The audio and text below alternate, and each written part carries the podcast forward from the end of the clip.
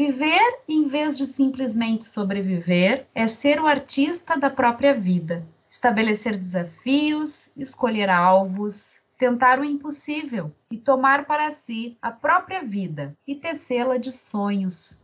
É com o trecho do projeto de vida da Rede Marista que iniciamos o episódio 9 do Diálogos em Rede. E hoje vamos falar exatamente disso: projeto de vida e seus desafios.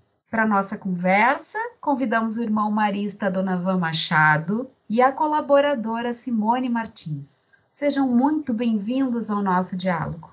E a partir desse trecho tão inspirador do posicionamento institucional da rede, nós perguntamos: afinal, o que é um projeto de vida?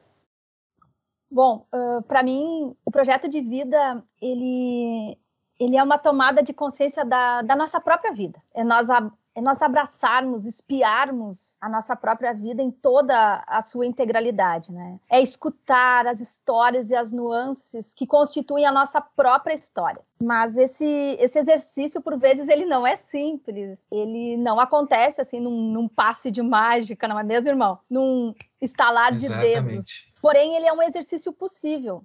Ele é um exercício tangível. E existe uma temporalidade envolvida que, que requer revisitar esse passado, pegar nas mãos o presente e projetar o futuro e que necessita desta, desta tomada de consciência da própria existência e das experiências vividas. Então, para mim, o projeto de vida vai sendo tecido, ele vai sendo construído ao longo do caminho. É, o projeto de vida não tem um início definido e muito menos um fim. Ele é dinâmico, ele é processual.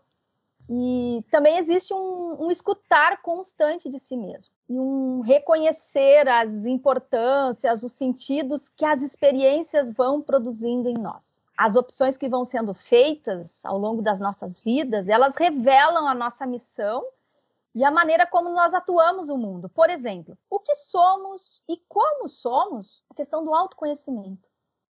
Como nos relacionamos com o eu, com o outro, com a sociedade? Qual é meu papel na sociedade? Qual é o meu papel na comuna, na casa comum? Por quê? Por quem existo? O que me move, como percebo que o desempenho da minha profissão contribui em maior profundidade ou menor para a sociedade, para a humanidade, ultrapassando as necessidades do momento. Enquanto houver vida, lá estarão pulsando os nossos sonhos, as intencionalidades, os dons, os talentos.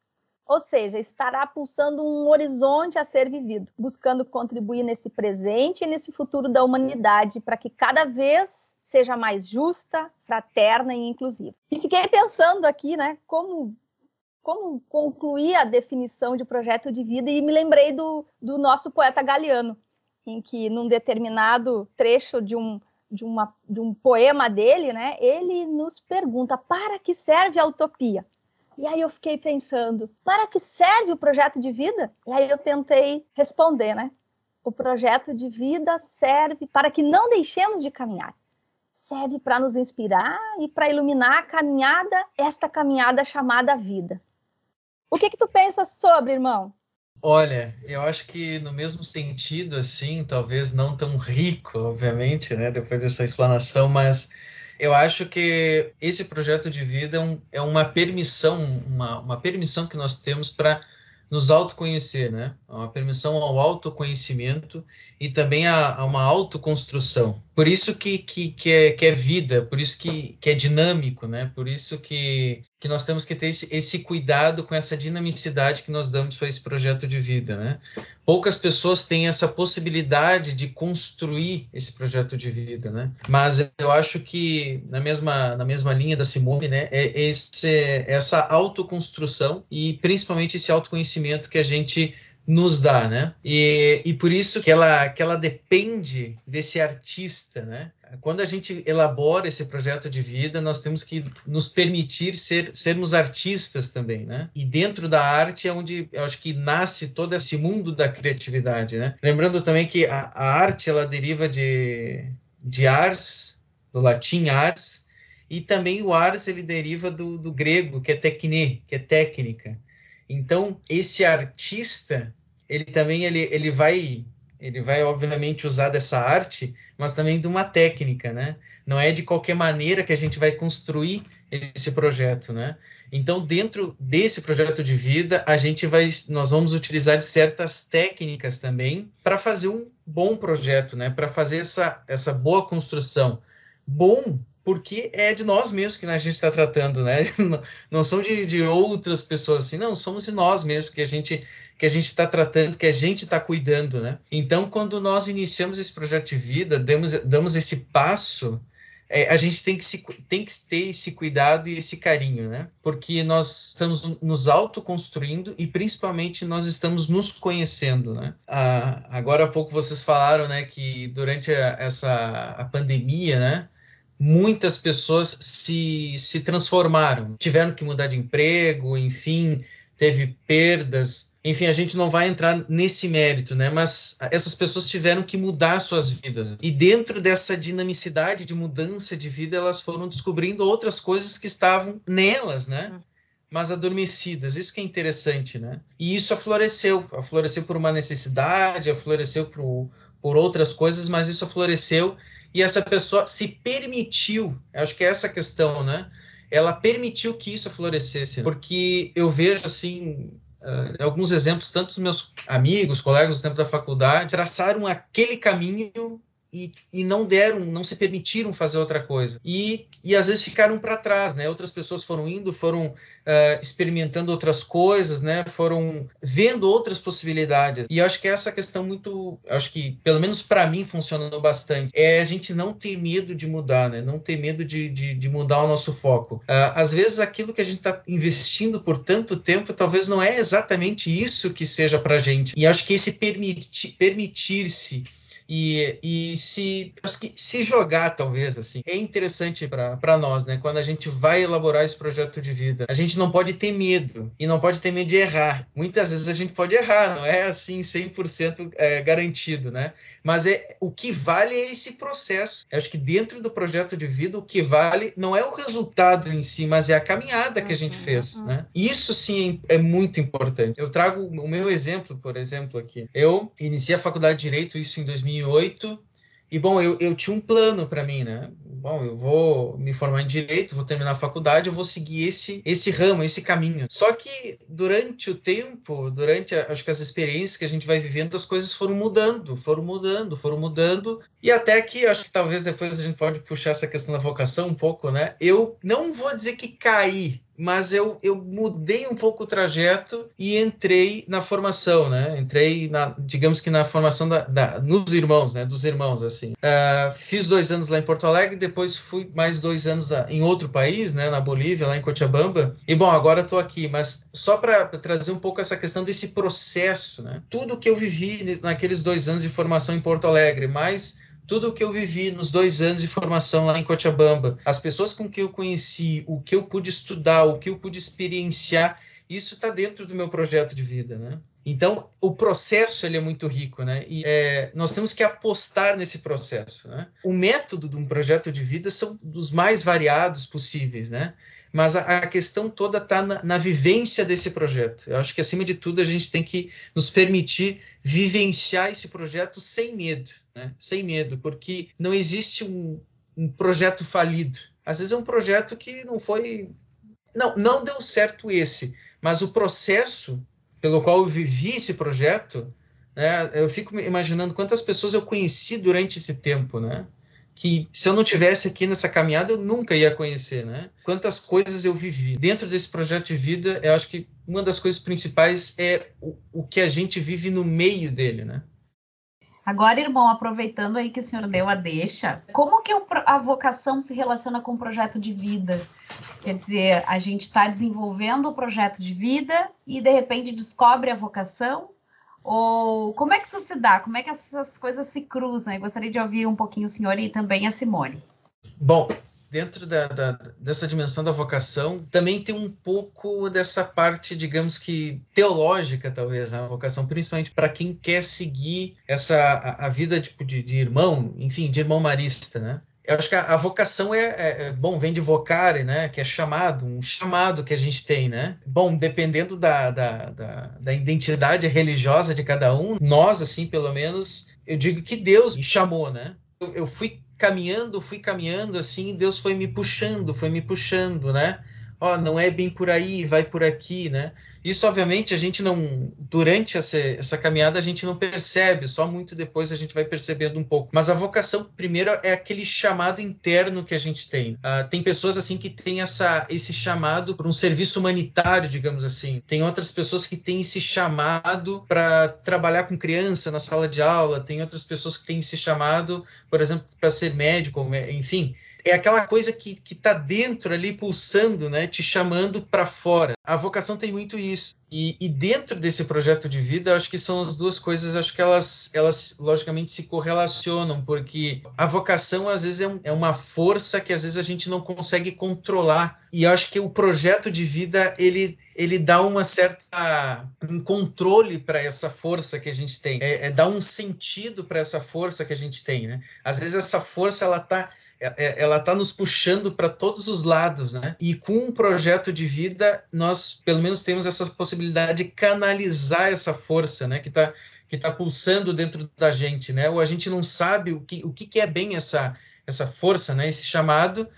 Então a gente, com um projeto de vida, que a gente pode canalizar isso. E, logicamente, dentro desse processo de autoconhecimento, de autoconstrução, isso vai ajudando a gente canalizar essa vocação, né? Eu corroboro, irmão Donovan, com esta, com este horizonte, né, que traz sobre a diferença entre vocação e projeto de vida. Eu também compreendo uh, a vocação como, como um chamado, assim como o senhor traz. Cada pessoa recebe um chamado para dar a sua vida e ao exercício da sua profissão. Tipo uma, uma característica que traduz da melhor forma esse esse apelo interior que a gente recebe, né? Eu também vejo como uma, uma voz que se manifesta no nosso interior e que vai gradativamente tomando corpo, tomando densidade, assim, nos invadindo. É como se fosse um convite que cada pessoa recebe para seguir um estado de vida e nesse estado de vida cumprir uma missão, né? De uma forma muito particular de agir, de ir se configurando, né? É um estilo de vida, assim. Então, eu penso que a pessoa se sente chamada a marcar essa, a sua passagem por este mundo, vivendo, trabalhando de uma forma muito específica, fazendo o bem e fazendo a diferença na vida eh, de outras pessoas, né? Então, chega um momento que a pessoa percebe que ela sente, que ela descobre uh, a razão do seu viver, de doar sua vida numa missão, né? Em vista do bem de muitos e da transformação do nosso mundo. Eu compreendo que o, que o projeto de vida, esses sonhos, esses propósitos, essas intenções, essas experiências que falavas antes, irmão, é um meio que nos conduz, que propicia reconhecer a nossa vocação. De que maneira mais profunda eu posso contribuir com a humanidade? Eu, por exemplo, por meio da vocação de leiga marista, e de um projeto de vida voltado à educação, eu evangelizo sendo uma pedagoga orientadora educacional, buscando cotidianamente contribuir na articulação dos processos, das práticas educacionais com, com esse horizonte da escuta, da participação, da empatia, da mediação dialógica, da coerência com os princípios e com os valores do carisma marista. Também buscando condições de proteção e promoção dos direitos das crianças, adolescentes e jovens, buscando desenvolver ambientes educativos cada vez mais responsivos e inclusivos. Então eu vejo que, que a nossa vocação ela traz um sentido, ela nos, nos permite encontrar esse sentido maior da nossa vida. E o projeto de vida ele vai nos revelando esses sinais de por quais caminhos, né, esse nosso, essa nossa vocação ela vai sendo revelada. Então, entendo um, um pouco por aí este, estas diferenças. Agora, Simone, como é que a gente inicia esse pensar do projeto de vida? Como é que dá os passos? Algumas dicas práticas, assim, queria ouvir de ti também do irmão Donavan. E aproveito para enganchar nessa pergunta uma outra. Tem idade para começar um projeto de vida? Ele necessariamente precisa ser quando a gente tem 16 anos e tantos sonhos e dúvidas. Mas depois a gente cresce e sei lá, eu não abandonei meus sonhos, eu sou cheia de sonhos aos quase 50 e sigo sigo trabalhando nesse projeto de vida, mas queria ouvir de vocês. É. Tô, tô, tô indo bem ou tô, ou tô pirando aqui? Bom, eu compreendo que desde que nascemos, desde que, desde que um, um, um pai ou uma mãe né, concebem o seu filho, a sua filha, ali já estão gerando as primeiras as primeiras impressões desse projeto de vida, né? Claro que não vai ser o pai e a mãe que irão ter, porque esse, esse, essa criança vai nascer e vai aos poucos tomar esta vida em mãos. Mas ali começam as primeiras percepções sobre esse projeto de vida. Na minha maneira de ler, desde que tem o primeiro sopro de vida, há um sopro de um projeto de vida nesse horizonte. Né? E para responder assim sobre esses passos práticos para iniciar um projeto de vida, fiquei pensando muito num conceito do professor, do, do, professor Jorge La Roça, que é o conceito da experiência, e que o irmão Donavan também trazia na sua fala inicial. E eu creio que esse, que esse conceito da o conceito da experiência nos ajuda a pensar sobre a experiência como as coisas que nos acontecem na vida, as situações que nós vivemos ou que nos tocam e nos sensibilizam. Então, tomar consciência da própria existência, como diz o professor, e das experiências que vão sendo vividas, requer um gesto de interrupção, um gesto que é quase impossível em tempos que correm, em tempos muito velozes. Então, requer parar para pensar sobre a, a, sua vida, parar para olhar, para escutar, para pensar mais devagar, para olhar mais devagar e escutar mais devagar os sons, sabores e amores da nossa própria vida. Parar para sentir, sentir mais devagar. Demorar-se nos detalhes, suspender opiniões, suspender juízos, suspender a vontade, suspender o automatismo da ação. Né? Então, cultivar a atenção e a delicadeza é um, um exercício interessante para o desenvolvimento de um projeto de vida. Abrir os olhos e os ouvidos, falar sobre o que nos acontece, escutar aos outros, cultivar a arte do encontro, por vezes se calar, ter paciência e dar-se tempo e espaço. Então, assim, eh, para mim, a questão primeira não está nos passos, porque não existe um manual ou um guia. Somos igualmente diferentes. Então, os passos serão únicos, serão de cada pessoa que toma a sua vida em mãos, vai tomando essa consciência, né? E a partir da sua história, das experiências, cada pessoa vai se encorajando a fazer escolhas. E o grande horizonte, né, de um projeto de vida, de todas essas experiências ao longo da vida é que essas escolhas, elas têm um sentido de vida, um sentido de vida individual, um sentido de vida coletivo, um sentido de vida plena, né? Então, um pouco assim, por onde eu concebo essa ideia, né, de como desenvolver um projeto de vida ou como dialogar, por exemplo, com os estudantes sobre o seu projeto de vida, sobre esta vida que pulsa em cada um deles, sobre as experiências, né, sobre um passado, sobre um presente e sobre um futuro que está nas mãos de cada um. Então, vejo um pouco no horizonte essa mirada. E, irmão Donavan, faz sentido esse horizonte, essa mirada?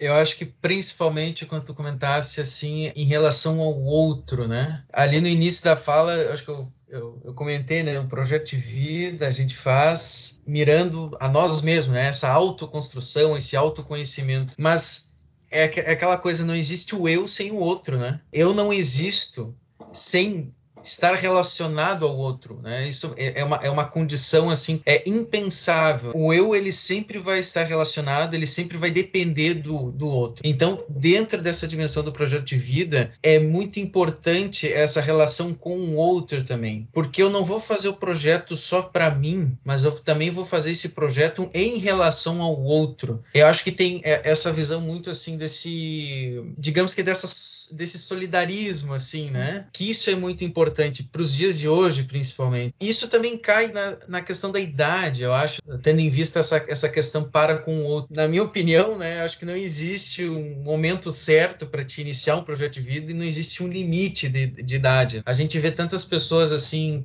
por exemplo, as pessoas um pouco mais velhas, assim, quando se aposentam daquele serviço que que, bom, que fizeram durante 30 anos, né? Bom, o que, que eu vou fazer da minha vida agora? Tem muitas pessoas que, por não, por não pensar nisso, entram em depressão, entram em algumas doenças de ordem psíquica, porque não se vem fazendo outra coisa, né? Chegou naquele fim, tá, e o que, que eu vou fazer? Ou, e, e tem outras pessoas que se descobrem em outras áreas que ela nem sonhava. Uh, enfim, principalmente na área artística, né? Tem pessoas que começam a estudar um, um instrumento musical, tem outras pessoas que começam a estudar culinária e abrem um negócio, tem outras pessoas também se, que, que se focam mais na, na ajuda humanitária, por exemplo. Uh, eu conheci um irmão, um irmão italiano lá em Cochabamba, o irmão já com seus 80 e alguma coisa, né? Toda a vida deu aula lá em alguns colégios nossos lá na Itália, que agora não me lembro o nome. Só que lá, quando tu te aposenta, tu não pode mais retornar da aula. Então os irmãos, eles ficam meio que fazendo alguns serviços, assim, não tão, assim, oficiais, digamos assim, né?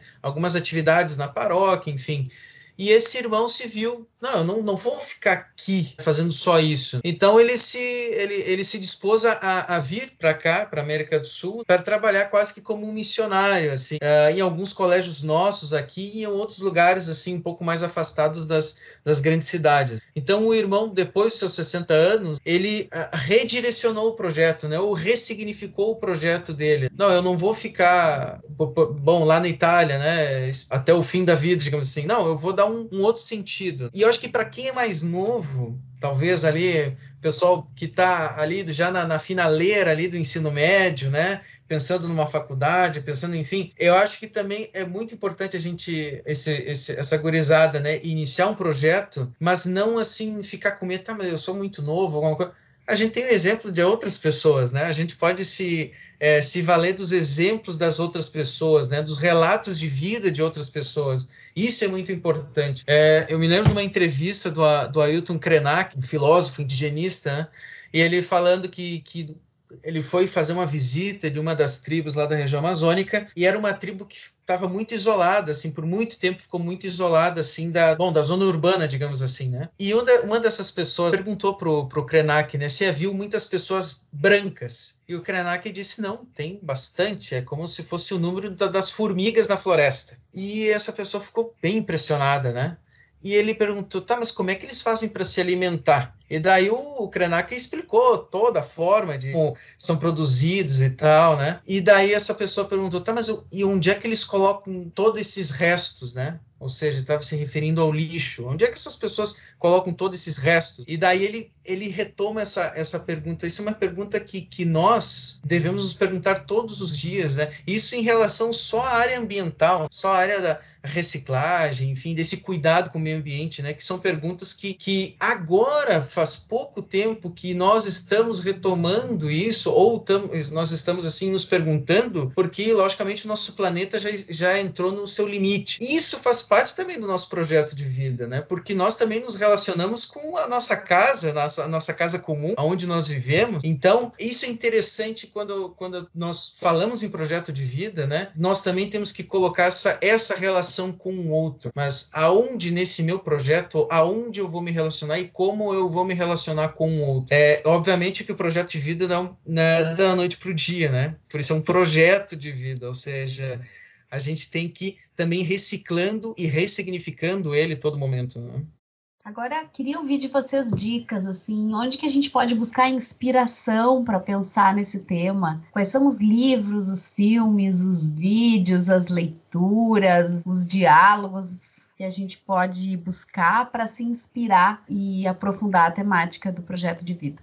Fiquei aqui pensando, né, nestas nestas manifestações artísticas, nessas produções poéticas que, que podem nos, nos inspirar nesse tema e lembrei então de um livro que eu li recentemente. Ele não está diretamente relacionado, né, o título não relaciona projeto de vida, mas ao ler a história, nós conseguimos compreender que ali tem todo um projeto de vida daquelas pessoas, né, das, das personagens uh, do livro. E esse livro é o E Fomos Ser Gautes na Vida, o livro da jornalista Lelei Teixeira.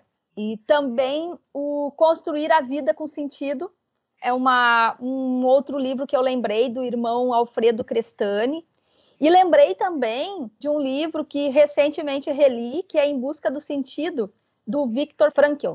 Também me veio a lembrança uma música que tem no nosso posicionamento, e não porque está no posicionamento, mas eu acredito que ela revela muito né, do tema que é o que é o que é do, de Gonzaguinha. E lembrei também de um poema do nosso Manuel de Barros, cujo título é Bernardo é quase árvore. Poema muito interessante que nos inspira a pensar nestas incompletudes de nossa vida nesse processo de dinamicidade, de continuidades.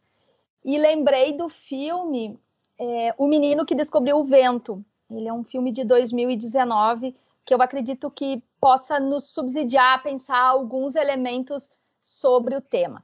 E também uh, penso que é muito importante nós encorajarmos as crianças, os adolescentes, os jovens, enfim, essas vidas adultas a poderem dialogar sobre suas histórias de vida, suas narrativas de vida.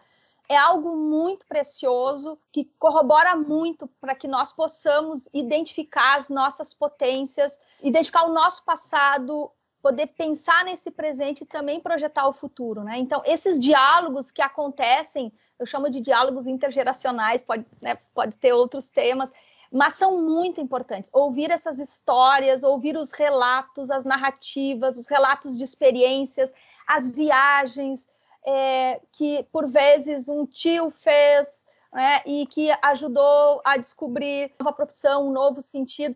Então, eu acredito muito que esses diálogos, essas narrativas, né, entre as diferentes idades podem colaborar por demais, assim, e serem espaços muito potentes nas nossas unidades, nas nossas famílias, nas rodas de conversa com os amigos, porque por vezes é um detalhe que vai nos trazer uma pista, vai nos, deix... vai nos colocar em suspensão alguma questão que estamos pensando de nossas vidas, né? Por vezes uma decisão a tomar, uma opção a fazer. E nesses diálogos, nessas escutas, nessas partilhas, ou assistindo um filme, ou lendo um poema, essas inspirações podem vir. Então, eu acredito muito nas produções artísticas, nas produções poéticas e nesses espaços uh, de diálogos e de escutas, né? Que a gente fala muito, as nossas rodas de conversa, para que a gente também possa buscar elementos e ir colocando né, nesse horizonte e melhor ir pensando as, a nossa vida, o nosso percurso de vida. Bom, é, livro, assim, até eu tenho aqui, me veio na, na um, um, livro do Leonardo Boff, A Águia e a Galinha, uma metáfora da condição humana. Esse livro é muito interessante porque ele traz esses, essas duas figuras, né, da águia e da galinha, e ele vai tecendo né, construções filosóficas acerca desses dois animais, da identidade desses dois animais, né, e o que essa identidade reflete a nós, né, seres humanos, né. Então aqui ele coloca que é, é, é bom, é, é uma provocação, né, da autoconfiança entusiasmo e uma busca de identificação pessoal, né? Esse livro é muito bom, né? Outro livro que também acho que o autor ele é um autor muito instigante também, acho que nessa questão também do, do descobrir o ser humano e descobrir a sua história também, é Eduardo Galeano. E tem um livro que eu acho muito interessante dele que é Espelhos, uma história quase universal. Então ele vai trazendo quase que contos assim, né, de todas as culturas assim. E isso ajuda também a, a, a, refletir, né, a nós mesmos também, né, com essa com esses contos, com essas histórias de várias culturas que ele traz, né. É um livro excelente que uma ótima leitura, assim. E também um, um, outro documento nosso, né? O projeto de vida, construção da integralidade da pessoa, que é um, é um livrinho bem curtinho, né? Mas ele ajuda bastante nessa questão da gente poder dar esse primeiro passo na construção do, do projeto de vida, né? É um livro nosso da rede e, bom, ele, ele vai também citando outros, ele vai fazendo referência de outros livros, né?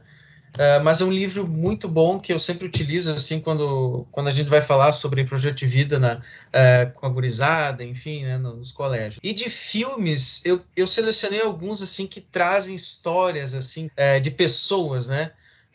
estão todos na Netflix, né? Então quem tiver essa, essa possibilidade, uma é a história de um casamento, né?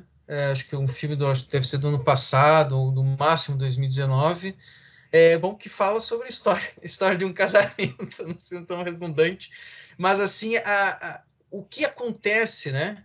Quais são as problemáticas que ocorrem durante a história do casamento, né? Eu acho que é, eu trouxe esse, é, essa, pelo menos esse filme para a gente poder também alargar um pouco também o nosso, o nosso espectro do projeto de vida, né? Porque também tem várias pessoas, né?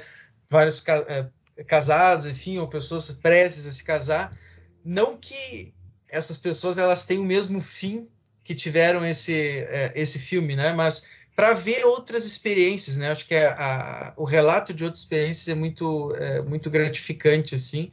E o filme é muito bom. Tem outro que é quase um documentário, né? Que é Doctors of Destiny, ou Filhas do Destino, que, que mostra um pouco da, da situação das, das gurias na, na, de meninas, né? Na Índia, né? A situação de a dificuldade que elas têm em acessar o ensino, acessar a educação. São relatos fortes, mas são relatos que são muito importantes assim para, pelo menos para a gente, né? ter ideia do mundo em que a gente vive. Outro documentário também que é muito bom que é Tales by Light, uh, seria Contos de Luz, é, que são também episódios assim de 30, 40 minutos, né, de fotógrafos, mas tem alguns episódios que eles relatam algumas, algumas experiências de vidas de outros povos, né, de outras pessoas. E acho que a título de curiosidade, a título da gente conhecer outras coisas também é, é, é muito bom. Aí tem um outro filme, Bem-vindo a, a Marly Gaumont, é um filme francês, Mostra a história de um cara que acho que saiu do, do Congo para estudar medicina na França. E, bom, ele fica por lá, só que ele é mandado para um vilarejo pequeníssimo, assim, no sul da França, eu acho, né? Só que ele vai com toda a família. E, e bom, tem uma questão toda, assim, de racismo, de preconceito. Então, é um filme muito interessante, assim, para a gente discutir sobre isso. E o último, que é um, também um documentário, Street Food América Latina, que é muito bom, muito bom mesmo, que mostra histórias de pessoas aqui do Brasil, da Bolívia, da Colômbia, da Argentina, Peru. São relatos importantes, né? E são relatos que às vezes é, se, se relacionam às nossas vidas, às vezes, né? Então, é, acho que é, é, um documentário muito bem feito, né? Também fala de comida, né? Então, é sempre uma coisa boa, né? Então, acho que são esses, assim, as dicas, assim, que eu, que eu, que eu teria para o momento, né? E, bom, acho que seria isso. Quantas dicas legais! Encaminhando então, final do nosso episódio, eu queria perguntar para vocês um pouquinho aí dessa, deixando aí um, um talvez uma mensagem final para quem está construindo ou revendo o seu projeto de vida. Que mensagem final vocês podiam deixar, especialmente nesse momento em que a gente está aí ainda vivendo uma pandemia muito difícil, né? Que nos desafiou de muitas formas e que se alongou para muito além do que esperávamos. Mas qual é a palavra final que vocês gostariam de deixar para quem está nos ouvindo e pensando no seu projeto de vida nesse momento? Bom, desenvolver um projeto de vida durante a pandemia tem sido uma nova experiência, assim, né? E, e, percebo, assim, que uma experiência que requer cada vez mais espaços de escuta e de diálogo com as pessoas. Requer experiências que fortaleçam os vínculos afetivos, as relações de cuidado humano, né? Também percebo que, que nós estamos vivendo um tempo que se faz necessário se faz necessário encorajar as crianças, os adolescentes, os jovens, os adultos, né, todas as pessoas, encorajá-las a reconhecerem quais são suas potências e também reconhecerem quais, em quais situações elas precisam de ajuda, para que possam, nesse diálogo, se possa encontrar quais são os sentidos, né? Da pessoa, o sentido de viver, o sentido de ser, o sentido de fazer e esse sentido de conviver. Então, eu vejo que no, nesses tempos que estamos vivendo, estar ao lado, colocar-se à disposição do outro, um processo de escuta, de uma escutativa, tem sido o maior recurso para a gente pensar nesses percursos pessoais, né, nesses percursos de vida, no, nos projetos de vida das pessoas. O que pensas, irmão? Bom, não fujo, obviamente, muito da, da, da tua opinião. Quando a, a Daniela né, fez essa pergunta, acho que uma das coisas que me veio na, na cabeça, né, acho que é, a única palavra é coragem. Coragem para enfrentar esse, esse momento que a gente vive. Coragem para enfrentar a pandemia. Coragem para enfrentar esse cenário político que a gente vive, né?